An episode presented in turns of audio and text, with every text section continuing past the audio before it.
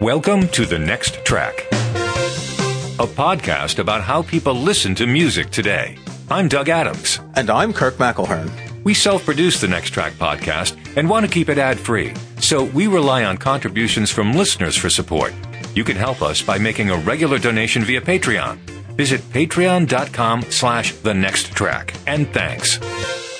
Okay, in more than 200 episodes, I realized recently that we've never had a classical guitarist on the show. And the reason this came to mind is first, I discovered this wonderful record we're going to talk about in a second, but also that I used to play classical guitar at a very low level in my guitar career. And it's an instrument that I really like. I've always enjoyed. And I don't know why we didn't go out of our way to find a classical guitarist. But this week we have Gerard Cousins, who is a Welsh guitarist. And we noticed you in particular because you have an extraordinary new record of transcriptions of some pieces by Philip Glass. Gerard, thanks for joining us. It's a pleasure. Nice to meet you both. You are the first Welshman we've had on the podcast, I believe. well, we try to, you know, be diverse, have as many people as possible. We'll talk about the album later. It's called Escape. It's a number of pieces of music by Philip Glass, most of which I remember from back in the day. These aren't recent pieces. But I wanted to start just by talking about the guitar. I started playing guitar when I was 16. Like most people, it was to play some rock music. And I eventually got interested in classical music just because of hearing it on the radio. And classical guitar is, it's kind of hard, isn't it? But in particular, back then, there wasn't a lot of repertoire available recorded. It was really, really limited. I, I went into my vinyl box to bring some visual aids. Let's see. So I have a box of about 100 vinyl records that uh, date from the late 70s, early 80s. So this is the first one that turned me on to Oh, yeah. contemporary classical music. This is Julian Bream, 20th century guitar. In particular, it has Britten's magnificent piece Nocturnal. And then this was my guitar hero, Narcisco Yepes. I have the two albums on Deutsche Grammophon of his transcriptions of Bach's lute works. I saw Yepes once in Carnegie Hall. It was fascinating. He had this 10 string guitar, which gave an extraordinary sound. So, why is it that for so long the repertoire was so limited to, let's say, Bach and Weiss and the sort of Spanish influenced music? Ah, good question. Um, we, I mean, there was music composed for the guitar throughout history, or ever since the guitar kind of became the guitar. But I think a lot of it was limited, and we can talk about this with, later with the transposition and transcription process. There's only a few keys that really work on the guitar. Um, and a lot of what was great about romantic music was the depth of um, the modulations, the different keys that the pieces would go to, and the sort of um, the size of the gestures you wanted. So the piano could do these very large scale um, diminuendos and crescendos, and very high notes and very low notes, and the guitar is just this very small, limited, int- intimate instrument. So everything has to be uh, sort of, as Segovia said, sort of looked. It's like an orchestra looked through um, the wrong end of a telescope. so you, you get everything you want, but it's all kind of very subtle and small scale. Yeah. Um, but as a whole, I mean, when I went to university and, and, and studied classical guitar, I was one of the outsiders because I couldn't join the orchestra. And even though there is a lot of chamber music and more so now, that was never really, no one really knew about it. And I didn't know about it at the time either. And it was very hard to find um, the pieces in the libraries and things like that. It wasn't. And there's really only one well-known concerto for guitar and orchestra. And when you've heard that 20 times, Yeah. I mean, it's a wonderful piece, but it gets boring after a while. Yeah, yeah, yeah.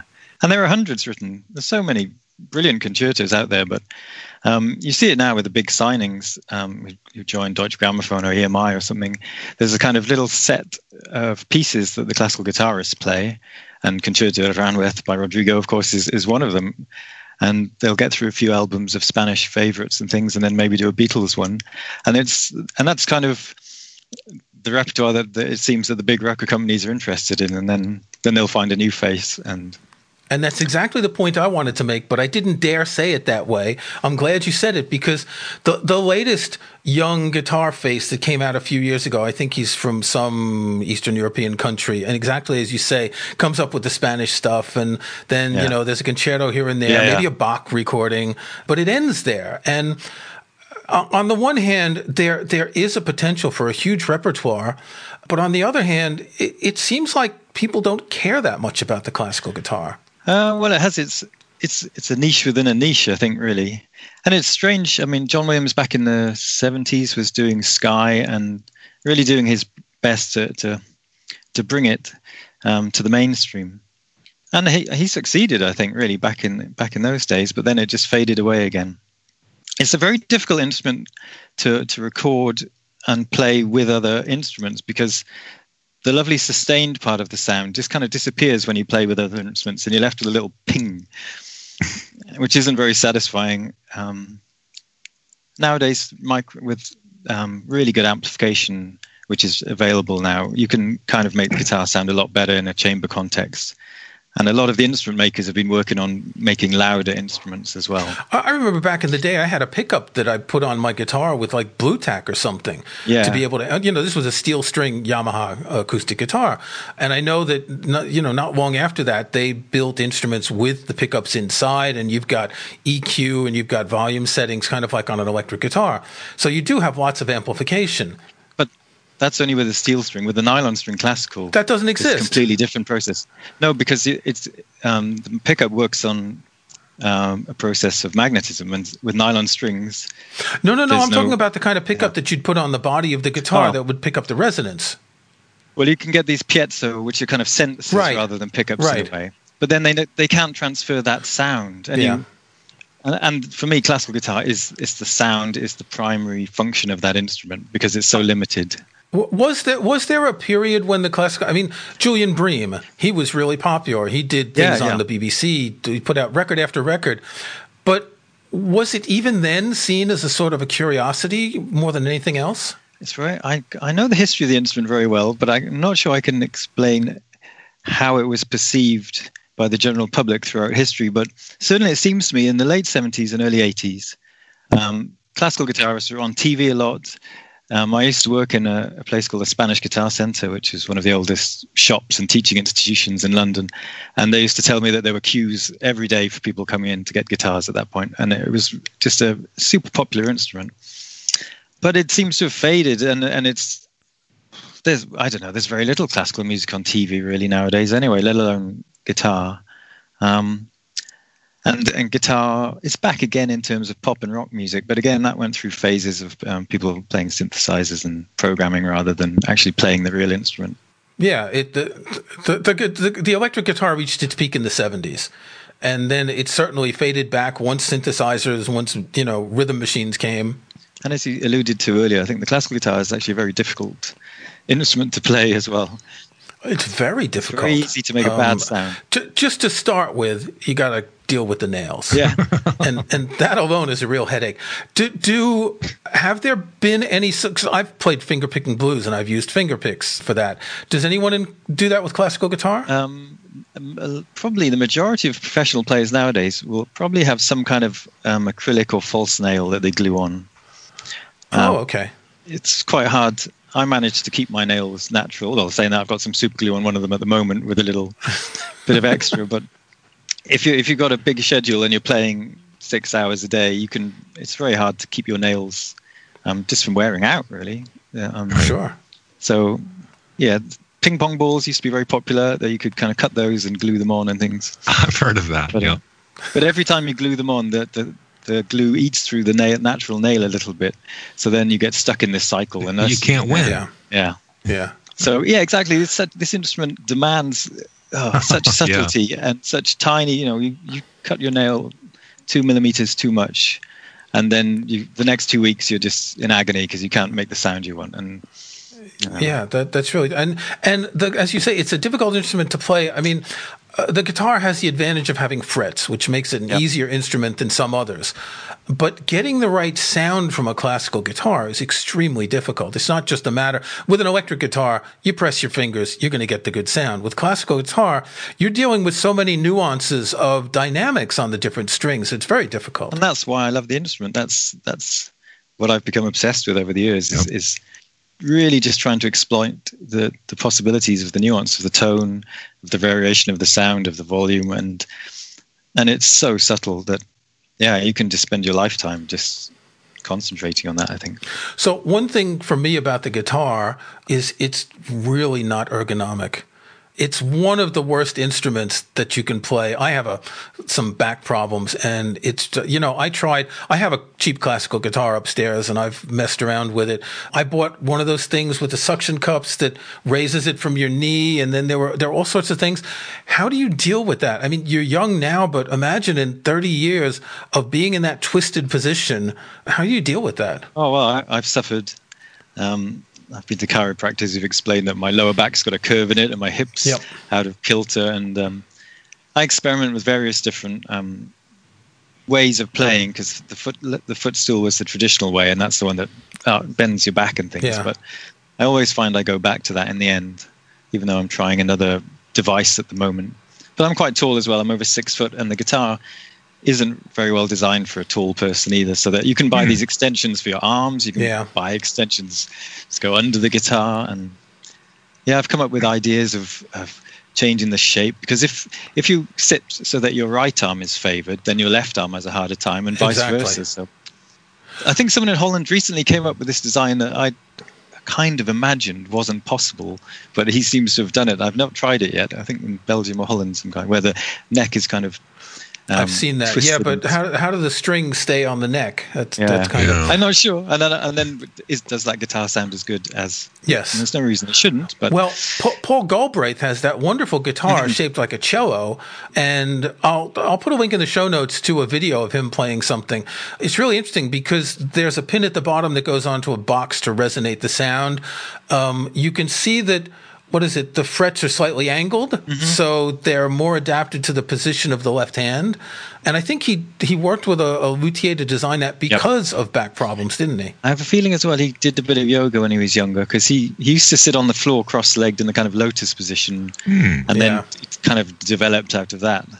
And that's something I've never managed to do. My hips have never been very flexible, so um, like out of John McLaughlin, another favorite guitarist of mine, big yoga guy, he can sit on the floor and yeah. play play guitar very comfortably. And so we see this in flamenco guitarists playing standing up. Mm-hmm. Why don't classical guitarists play like that?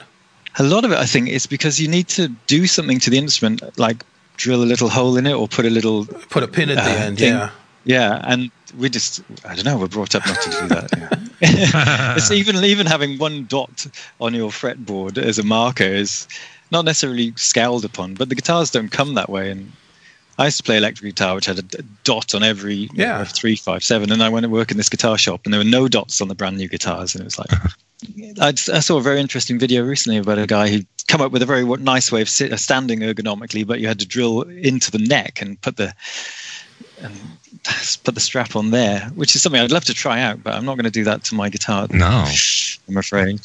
Yeah. Well, just buy a cheap guitar and try and, and, yeah. and, a, and, a, power drill and some bits and see what you can do. But it does seem that the standing position would be interesting. Yeah. I mean, if guitarists around the world do it for all sorts of other genres. Obviously, the difference is you're that you you've got to have the angles of your fingers different. You know, just at a right angle to pluck the string. So it's it's it's a different dynamic. the guitar needs to be in a very stable position so that if you want to play these subtleties of of tone production, you need you know, a millimeter adjustment changes a lot. So that if your guitar's swinging around, then you can't do it. You can't play like that. So. So you need one of those stands like the prog yeah. rockers had that they would walk over to when they had the three neck guitar. It's, it was invented called the tripodium by Dionisio Aguado in sort of 1780 or something. I'm not sure exactly his date, So, and a classical guitarist, and he he came up with that idea. Yeah, he said that's the best way. So we should go. That's how they play the piano. You don't have to wear yeah. the piano. Yeah, yeah, exactly. So let's talk about the record Escape. Now, this came to my attention on Apple Music. Here's new music related to what you've listened to.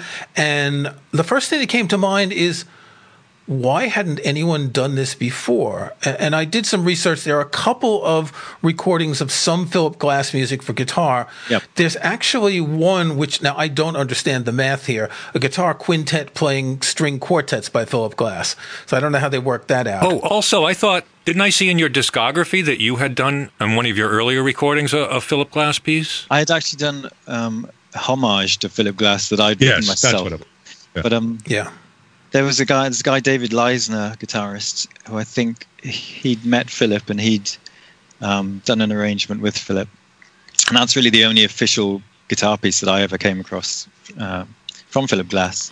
And that was one of the reasons. It's worth pointing out that yours is an official release yeah. because it's on Philip Glass's record label, Orange Mountain yep. Music. And that was one of um, that was what was so wonderful about it because this project started, or maybe over a decade ago, and with me writing to Philip Glass publishers with an idea to do another piece called String, Strung Out, I think it was, one of his very early works. And the letter I got back implied that Philip Glass didn't like um, guitar very much, and and the amount of paperwork I needed to fill in, I kind of just got scared off from the whole whole idea of doing it. and I've always been an independent musician of my. I did everything myself, and when I start to hit bureaucracy and and things like that, I just I'd rather not deal with it. I'd rather just get on and just make music on my own terms. So getting this on Orange Mountain Music was um, was amazing for me, really, because um, the whole project. Well, a few years later, then um, I saw a guy called Tim Fain, a violinist, playing Knee Play 2 on a YouTube video. And Knee Play 2 is one of the pieces I do. It's originally a violin piece. Yep. He played it so. From Einstein yeah, on the yeah, Beach, yeah. It's an interlude from Einstein on the Beach. And he turned this piece into an amazing concert work and played it faster than anyone else had and more exciting. And I was just like, oh, wow, I've got to learn to play this because this is what I do. I, I see other pieces of music and very rarely can I just appreciate them I just have to go, okay, I've got to play that on the guitar. and I basically spent two years trying to find a way of, in some way, emulating what he came up with, and then in the, and then going off and doing it my own way in the end because I couldn't play it like a violinist could because the instruments are so different. Sure. But what's interesting about that piece, and, and we were Doug and I were discussing before we started recording, is that there aren't any double stops. It's all individual yeah. notes, and it and it lends itself well to that transcription for guitar. It really does. Um, well, I had to do a lot to make it fit on the guitar, but yeah, yeah. single note lines like like a sort of um, Bach violin piece. They, they just fit beautifully on the guitar. The lute pieces are horrendously hard to play, but the violin works and the cello pieces also they just they're much nicer to play on the guitar. And um, so I started off with that, and then I kind of got more and more into Philip Glass's music, and um, started to try the Metamorphosis and piano pieces. Metamorphosis one just fits very easily, apart from one very difficult section, like for two seconds worth, it's a nightmare, and the rest of the time it's beautiful to play. And and then I worked and worked, and two years later did the recording. Went into a wonderful studio and met, had wonderful sound guys. I can tell you about that later, and, and made the actual record. And then it was like, what am I going to do with this? Am I going to release it myself? and that was a, oh so you so wait you yeah. did the transcriptions and the recording before yep. getting an authorization yeah, wow. exactly and i thought that's bold good move it was risky it was expensive yeah. and it was risky and, but i thought if i'm going to convince philip glass to, to like this i've got to just make it brilliant and do it the best i can and get the best recording i can and and then it was another two years really before they listened to it and and then the next email i had after they said, okay, we'll listen to it before we give you permission. And then the next email was great. We'd, we'd like to release it ourselves. Wow. On Philip's label. And I was like, okay, great. Well, yeah. And it's, um, it's been great because um, Orange Mountain Music have done um, so much more with it than I could have done personally. Yeah. And it's a it's a wonderful selection of pieces, and I like having known Philip Glass's music for a very long time. I like the fact that there's a sort of um, what could I say? This most of this music goes back to his early stuff. So opening from Glassworks, uh, the the bit from Einstein, the things from Solo Piano. I think the Solo Piano album was what in the early '90s, something like that. Yeah. Um, but but it's this style of Philip Glass music that arose in the early 1980s. And just before we started, I was looking up on Wikipedia the description of the Glassworks album it says Glassworks was Philip Glass's successful attempt to create a more pop oriented, Walkman suitable work with considerably shorter and more accessible pieces written for the recording studio. In fact, the cover of the cassette release said that it was specially mixed for your personal cassette player. And I remember when that came out, and, and I had known Philip Glass's music before that, um, but this was a real sea change. It was the same year that Koyaanisqatsi mm-hmm. came out. It was just a couple of years. Let's see. The photographer was, I think, was also 1982. Then I saw the revival of Einstein in 84 at the Brooklyn Academy of Music. And this was like the period when he went from being what we in New York call the downtown composer, the mm-hmm. sort of name for the avant garde, to, you know, a really big thing. It's like, he realized that, and I said to Doug earlier that for me, there's a sort of fundamentalist minimalist music in his work, like music for 12 parts. Yeah. But then he came and, and the way he extended that into something that's so much more approachable is really interesting. And your selection gets all of that approachable music rather than trying to do, say, part seven of music for 12 parts. Yeah. There was, well, do you know the piece Two Pages he wrote? That's a very No. tough, tough listen. It's about 15 minutes and it's just five notes in different Oh, orders. the one on sort Yeah. of organ, electric organ. Yeah, Is yes. Yeah. I think probably organ. Yeah, and that that nearly made it to the CD, but I um, I kind of ran out of time in the studio. so Oh, it's too that bad. would have changed. That would have really altered the record, though. In the end, I'm kind of pleased um, that the record is what it is because it, as you said, it they all kind of fit together really nicely. And Oh, it's very listenable. It's it's imminently listenable. So, how hard was it to transcribe? And and maybe knee play. Actually, the knee play might have been easier because it's single notes. It's just more that playing it is so hard.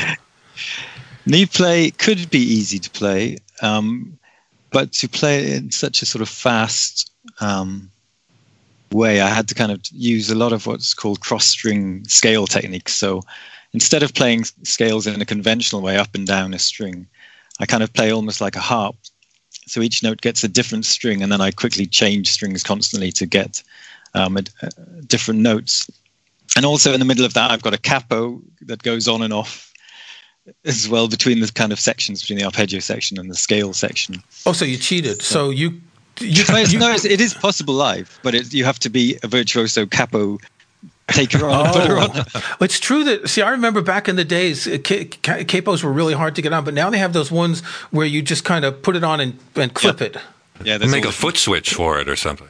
Make it go Yeah, that, yeah, yeah, yeah. There's a, yeah, I had to buy diff- just about every different version you could get to find a quick release. Yeah. yeah. yeah. So yeah, the Knee Play Two. That I guess that took me two years of experimenting really with different ways of playing it. Wow. before that came about. And then the other one that was really tricky was opening as well. That was actually very hard to play.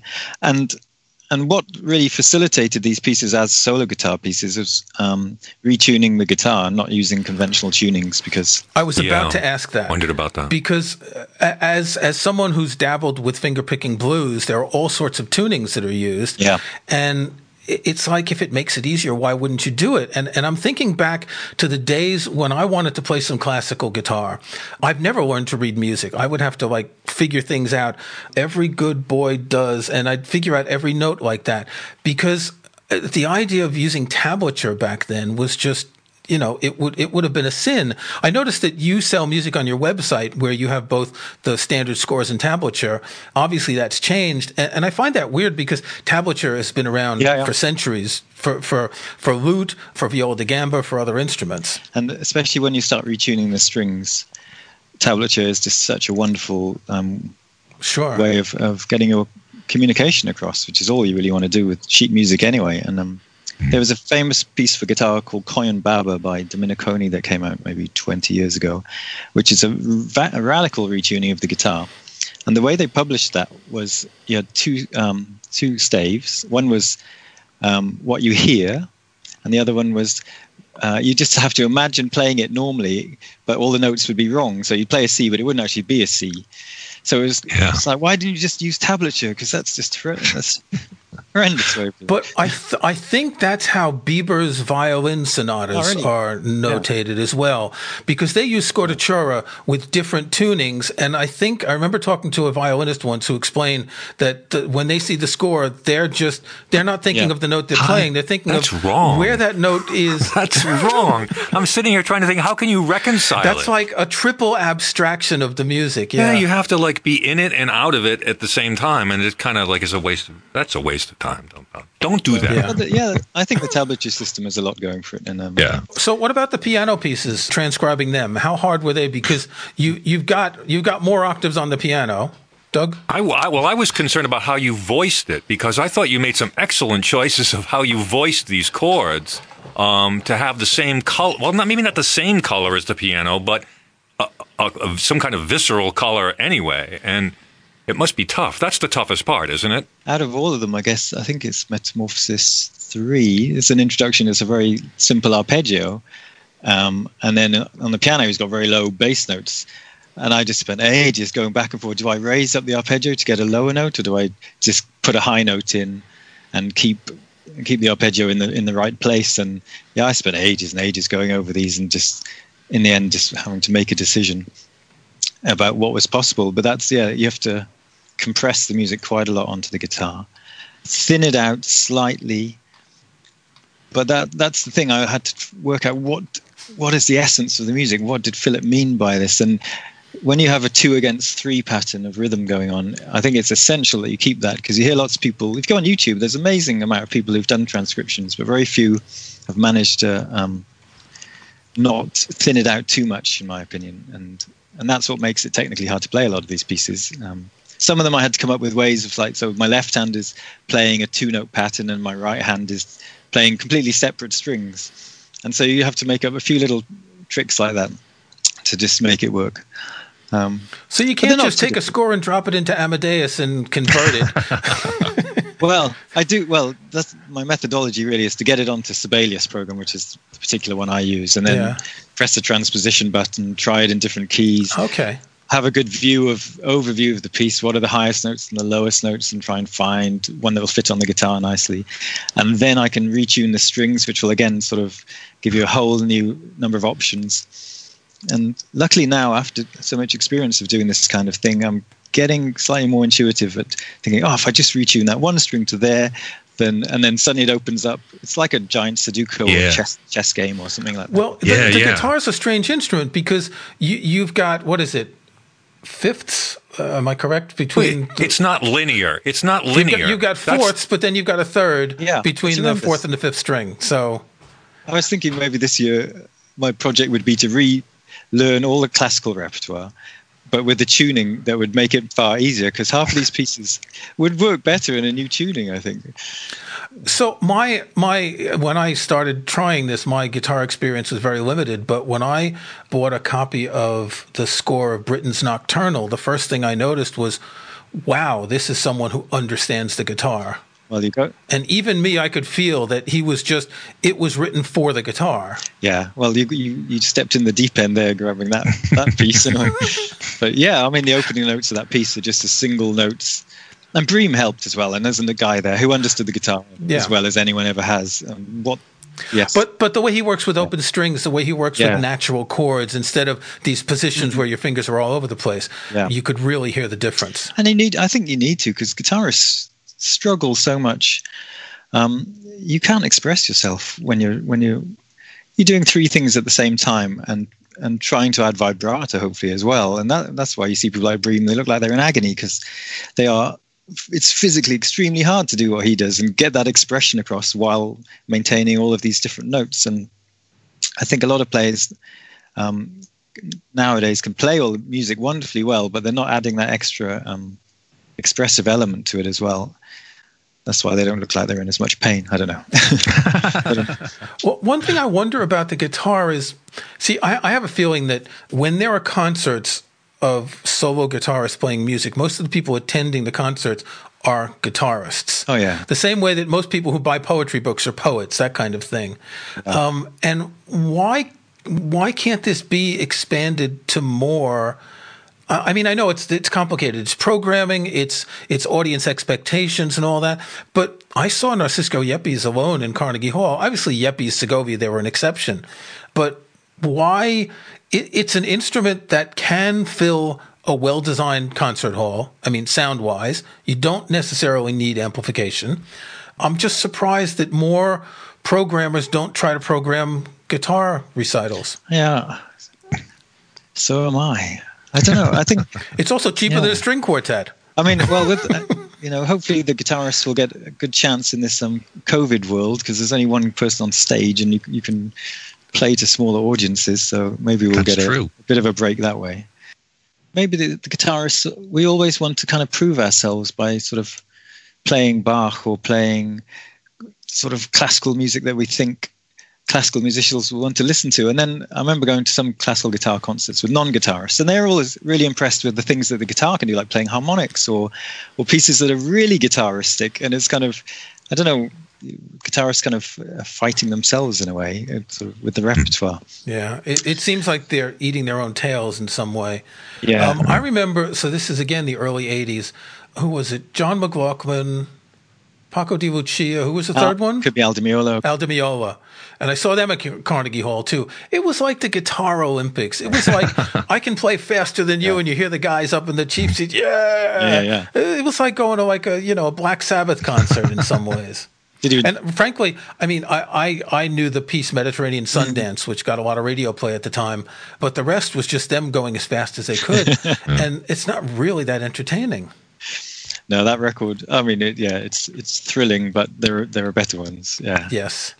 Wh- Which reminds me of another guitarist who I really liked. I saw him once live, Larry Coryell. He was a jazz guitarist, and his solo work was really fascinating. He played with you know ensembles and all that, Yeah. but he did a I can't remember. There's a record he did that was solo, and I used to try and figure out some of the chords because he had all these weird jazz chords Yeah, yeah. That, that were hard to play.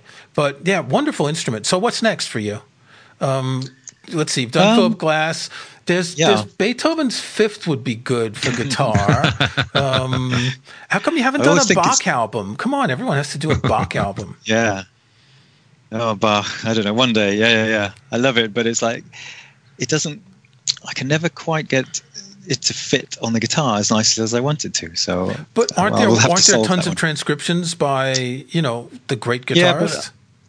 but They don't there's work for you? something that no yeah because because there's so many repeating patterns if if the first pattern is played say on one string then i want the repeat of the pattern to be played on one string also because then the articulation is matched on, and, it- and it's very hard to um to continue those articulations evenly across the guitar fretboard because it's not tuned evenly and things like that Right. so maybe there's a tune a way of retuning the guitar that will work for certain pieces and um, but I haven't got around to working on that yet. I've actually I've just done more transcriptions. There's um, Eric Whitacre, uh, choral composer. Yeah. Um, he's he's commissioned me to do some transcriptions, so hopefully we'll have a, an EP out soon. I've just finished Of choral that. music. Yeah. So, Hmm. so there's a four-part choir piece called "This Marriage" that was sung during my ceremony as a surprise, and I loved this piece and thought I'd like to play that on the guitar, and, and amazingly it fitted. Um, so I'm just playing four-part chords, um, Hmm. But he tends to like fifths in the bass, or between the bass and the tenor, and the guitar just suits those that chord voicing very well. Mhm. And I sent this off to him, and he liked it, and he said, "How about you do this and send me some more pieces?" And then I was thought, "Oh God, how am I going to possibly fit these other pieces on the guitar?" But I've I found a way that Well, it's it's quite a challenge. Uh, I mean, uh, you you sound like you're someone who, who wants that sort of challenge. Yeah, If yeah. if Bach is too boring for you, then you have to do something else. so oh Bach's not boring, but it's just yeah. No, I just, I I just hold him up in such high esteem. Yeah. Well, but that's the thing also that that I I I don't understand how it can be to be a musician and to say everyone else has recorded this Bach and Beethoven, so I have to do it too. Mm-hmm. You're measuring yourself against so many great musicians. It's Yeah. hard to, to to say something original Absolutely. when you're doing that. and that's why um, over the course of I don't know this is my sixth CD I guess now I started off with relatively standard repertoire and then went a bit left field and then started doing my own arrangements and then writing my own compositions and then this Philip Glass one again is all uh, arrangements and so that's that's the journey I'm on is to try and play new pieces really because yeah I I don't think I'll play things better than Bream did, and that repertoire has been done and is continually being done by hundreds of other people constantly. And it's like, I just want to go somewhere new, really. Yeah. Yep. See what I can find. So, so just let's before we close, how's COVID treating you? No performances. Uh, I assume you probably teach a bit, maybe with Zoom or Skype. Yeah, yeah, yeah. A lot of that. Um, I learned Final Cut Pro. I've been making videos. Good. Um, I'd managed to do one concert you know, when the lockdown was um, lightened up a bit, and I have to say it was one of the best ever because there was no coughing. Because no, everyone in the audience was kind See, of that's that's why I think the guitar is great for this because you can be concentrating on what you have to do, and we can be concentrating on what you're doing, and it's just it works that way. Uh, I can't I can't imagine. Well, you've been to see classical guitar performances. I can't imagine seeing one with uh, 500 other people in the same room. It just uh, feels 500. weird. Imagine a couple thousand. well, yeah. Um, well, it is kind of strange because it it is an instrument. It's it's an intimate instrument, but when you see it in a big hall, it it how can I say it gives the instrument a different weight in a big hall like that. You you kind of probably do have to pay more attention to be quiet so the instrument can be heard. And I think as an audience member, you're aware of that, unlike, say, with a piano, which is, you know, it's loud enough.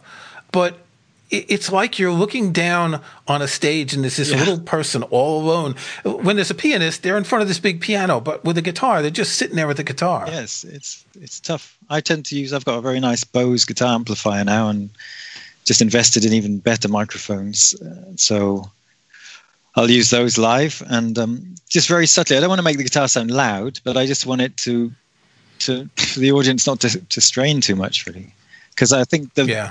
what the guitar does well is sort of emerge from silence. So you need to have that very gradual, um, sort of perceptible change between nothingness and the, and the quietness of the guitar. Yeah. What kind of home setup have you got? You say you're doing some recording. Do you? I mean, you're going. Uh, are you trying to do professional stuff or just get it on video? Well, hopefully the the, the Eric Whitacre stuff that's um, that's been done purely by myself. But um, I couldn't. Yeah, the studio where I went into Escape, the engineer doesn't work there anymore and things. But um, that's another story. That was a wonderful being surrounded by microphones, and I fell in love with one of them, and then tried to buy it on eBay when I got back, but it was fifteen thousand pound because it's holy like a, It's a great, it's a great recording. It really is. It sounds, it's perfectly recorded. How, how do you how do you mic a guitar? How many mics are there to mic a guitar? I mean, obviously you can just stick one or yeah. or a pair, but you want to have the ambience, right? Well, ideally, but there's some wonderful machines out there now that um, can can do the reverb. But um, yeah, for the for the Philip Glass album, I had maybe ten microphones on me, and then a bit of reverb added to it, as well as the room sound that we used. And when the when the guy was putting the mics on me, he sort of pointed one on my left hand, and I was like, "That's the last thing I want amplified. That's just string noise, isn't it?" And he's like, "Well, wait and see." And then he slowly faded that into the mix, and it just had sure. some kind of little high end, little clarity to it. Yeah, the, there's the vibration that comes from from that bit yeah. all along the string. I would think you'd want a mic mostly from the sound hole, but you'd want a mic at different locations on the strings because they vibrate in different ways. That must have been interesting to hear that played back that way, uh, considering you didn't expect that to be part of it. But, mm-hmm. you know, they pull all that sound together and you can hear it you know, disintegrated yeah, and yeah. then reintegrated. That's interesting. Exactly. Yeah, yeah. When you hear it on its own, it's awful, but when you just add it to the mix, it's just a little yeah. bit of high end clarity kind of added to it. So, I mean, I studied recording quite a bit in university as well, and but learned a lot again when you um, in that last recording as well. Okay, Gerard Cousins, I want to thank you very much. We didn't talk much about all of your other stuff, but there'll be links in the show notes. High recommendations to everyone listening to check this out. It's called what's it called? Escape. It's it's called Escape. You know, I, I like no exclamation I, point. I, I, the ex- no, I like this trend of albums, classical albums, having names instead of just ooh, you know, Bach's cello suites and and all of that. Yeah. Uh, on the one hand, sometimes it goes a little too far, but I I think it's a lot more interesting than just the name of the composer and the names of the pieces. Oh well, we had big discussions with Orange Mountain Music about that. He's go, please don't say Philip Glass guitar album. We're so bored of that. We yeah. need some title. And then, then we were stuck in lockdown, and it was like, I suddenly thought, escape. That's Perfect. why not? Ah, yeah. yes, we should have asked about that. So it's the whole idea of escaping from lockdown. Well, the cover too. You see the cover, the picture of him on this desolate road where he's. Well, I th- I thought that was you going down to the crossroads. Yeah, it does. I mean, the, the day the day of um yeah i thought it was very american as well doesn't it? Yeah. Yeah, yeah. but the day of that um, photo session i was booked in to go into a hall to try and i was going to copy an old philip glass picture when he's um, looking up at the sky and playing a keyboard. And i booked a photographer and mine and then we went to the hall and it was closed because the covid had just kind of hit. So we so we said i know this nice sort of location let's just go out there. And and the photo was done and it's like yeah. So a, a bit of luck there i think Okay, Gerard, thanks very much. Thank you. We appreciate the support of our Patreon patrons, and if you'd like to get on that bandwagon, please visit uh, our account at patreon.com slash the next track. And any amount you can afford, it doesn't have to be a lot, but any little amount you can afford would be great. Helps us offset the costs that uh, we take out of our own pocket to keep the show going. So thank you, and we appreciate it. Kirk, you have a next track? I've got a bunch of next tracks. In fact, I'm going to pick three EPs. Remember what an EP is? An extended play record. It's funny that no one really thinks about that these days, that an EP is just a few songs, but it used to be, we talked about this one point. Original EPs were 10 inch records. So in between singles and 12 inch. Anyway, on the digital streaming services, there are three new EPs of music by Brian Eno. I believe I talked about his new film music release a couple months ago. And there are three EPs with collections of various pieces of music. The first one is called Film Music Crime Pays. The second one, Interior. And the third, Voices and Words. Now, these don't contain music that was necessarily on that new film music album, but they contain a combination of music. In fact, I'm not sure what the point is, like why everything went together, because the one that's called Interior, the first track is something called Blood Red from a BBC arena program on Francis Bacon. The second one is Undersea Steps from Hammerheads, original motion picture soundtrack. Never heard of it. But the last, the fifth track is 2 1, which is the side two track one of Music for Airports. I don't think that that was ever used in a film. So I'm not sure what the point is, but there are, there are a couple of tracks in here that are remastered or that are unreleased. So three EPs. I'll link to all of them on Apple Music. In fact, I'll make a playlist on Apple Music and I'll link to the playlist. That would be the easiest way. What about you, Doug? You probably have heard Bobby Keys, even if you don't know who he is, but I'm sure most of our listeners know who he is. He's an American sax player who spent most of his life playing with uh, British bands. He is the sax player that does the uh, solo on the Rolling Stones' Brown Sugar. He does uh, the sax solo on John Lennon's Whatever Gets You Through the Night. He's essentially half of the horn section for the Rolling Stones, at least for the early part of the 1970s. He and his trumpet playing, trombone playing partner, Jim Horn, uh, did a lot of work with the Stones, did a lot of work with Delaney and Bonnie. They're on the Mad Dogs and Englishmen album. And anyway, Bobby Keys is a very popular guy. He's not only popular with musicians, but, you know, he's a great sax player and he's fun to have around. In fact, coincidentally, he happens to have the same birthday as Keith Richards, and he and Keith palled around quite a bit. And in fact, because of the palling around, he was actually asked to leave the Rolling Stones uh, organization by Mick Jagger. Uh, but anyway, that's another story. The story I want to tell is about this first solo album, which was recorded in the early 70s, but was never released until 2015. And it's something that I've been trying to get around to uh, for a number of years. I finally have. Um, it's an interesting snapshot of the kind of music that you'd hear back in the 70s, especially from the people that Bobby Keys played with. This album has Surprise, Klaus Voormann, Ringo Starr, Keith Moon, uh, probably Bill Wyman, maybe Charlie Watts, Steve Winwood, people like that that weren't credited, but if you listen carefully, you can hear them. Now, this is an album of eight instrumental tracks. You know what it sounds like? It sounds like every so often he'd go into the studio and jam with some musicians. And then later on, he and Jim Horn would just recut some horn parts down on top of it and, and they called it an instrumental. Uh, it kind of sounds that way. But as I say, it's kind of like a snapshot of that kind of sound. A lot of people were excited when this album came out. I would not be excited by it. Uh, but as an artifact, it's very interesting. It is Bobby Keys' self titled first album, and it's my next track. This was episode number 202 of The Next Track. You can start or join a conversation in the comments section of this episode's show page at our website.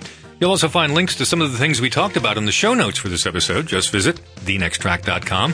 You can follow us on Twitter at NextTrackCast. And don't forget, you can support The Next Track by making regular donations via Patreon. We are ad-free, self-sustaining, and it's your support that keeps us going. Visit patreon.com slash the next track. I'm Doug Adams, and for Kirk McElhearn, thanks again. We'll talk to you next time.